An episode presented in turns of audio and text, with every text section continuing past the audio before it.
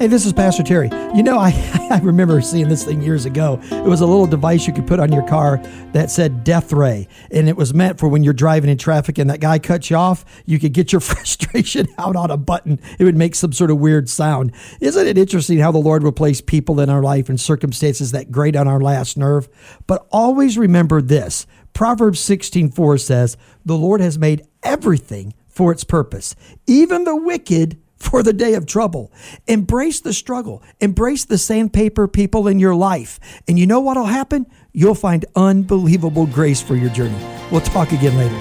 Thank you so much for listening to this edition of the Grace for Your Journey podcast. I pray that it has been a blessing and an encouragement to you.